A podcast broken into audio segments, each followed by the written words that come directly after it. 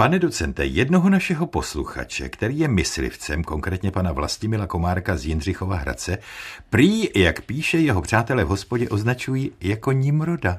No, to je originální dotaz, takový jsme tu, myslím, ještě neměli. No, já vám tedy raději ocituji příslušnou pasáž, která ten dotaz obsahuje.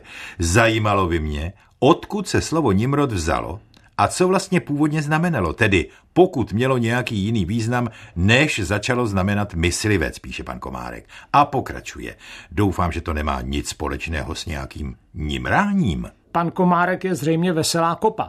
Mohu vás, jeho i všechny posluchače ubezpečit, že se slovesem Nimrad se nemá Nimrod společného opravdu nic. No ale pustme se hlavně do toho, co slovo Nimrod znamená, že? Velice správně, pane docente, jen do toho. Samozřejmě. Takže jako první bod mi nezbývá než trochu poopravit domněnku pana Komárka. Slovem Nimrod se označuje spíše lovec než myslivec.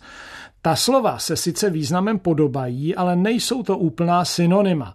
A ve významu slova Nimrod chybí ta složka péče o les a zvěř, kterou si nese myslivec. Ale to přece není jediný rozdíl. Třeba můžu říci, že naši předci byli lovci mamutů, ale ne, že byli myslivci mamutů. No a ani nemůžete říci, že sova je noční myslivec. Zatímco proti charakterizaci sovy jako nočního lovce by asi nikdo nenamítal. Zkrátka lovec a myslivec není totéž, ale pojďme se věnovat slovu Nimrod. Myslivce si schovejme na jindy. To jsem zrovna chtěl navrhnout, protože by mě vlastně třeba zajímalo, co může mít myslivec společného s myšlením. Pane Rosáku, to je skoro na žalobu od Českého mysliveckého svazu. Ne, tak pozor, tak jsem to samozřejmě nemyslel. Jde mi o to, jak myslivec jazykovědně souvisí se slovesem myslet. Eh, podíváme se na to, slibuji, ale ne v dnešním pořadu. V tom se věnujme Nimrodovi. Jehož původ, míním toho slova, je v Bibli ve Starém zákoně.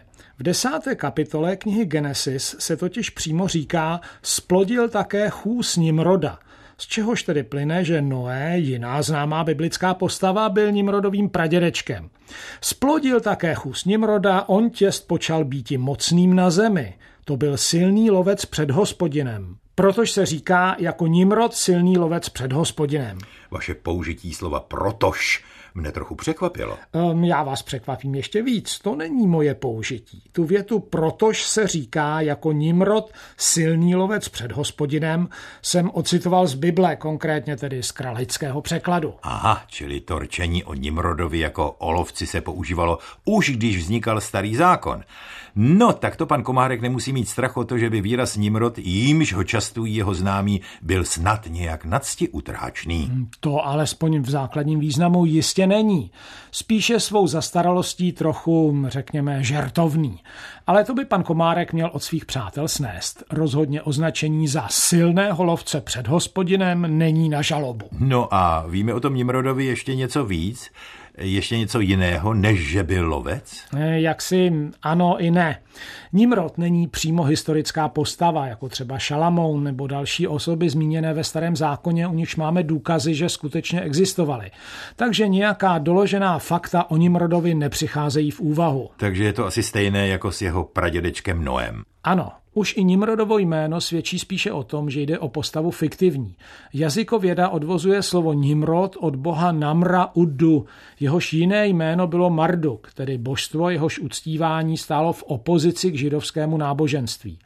Ale pokud od toho odhlédneme, tak se o Nimrodovi hovoří v Bibli několikrát a objevuje se i v talmudistické tradici a tam vystupuje i v jiných úlohách než jen jako lovec. Takže co se o něm dozvíme tam? Byl Nimrod třeba nějaký vůdce kmene, či dokonce král? Ano, podle těchto pramenů byl král a to ne ledajaký.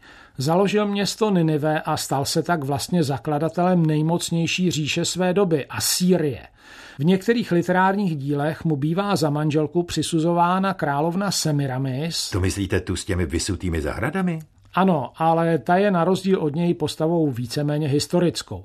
I když ty zahrady, které se archeologům skutečně podařilo objevit, jsou zřejmě z doby o pár století pozdější.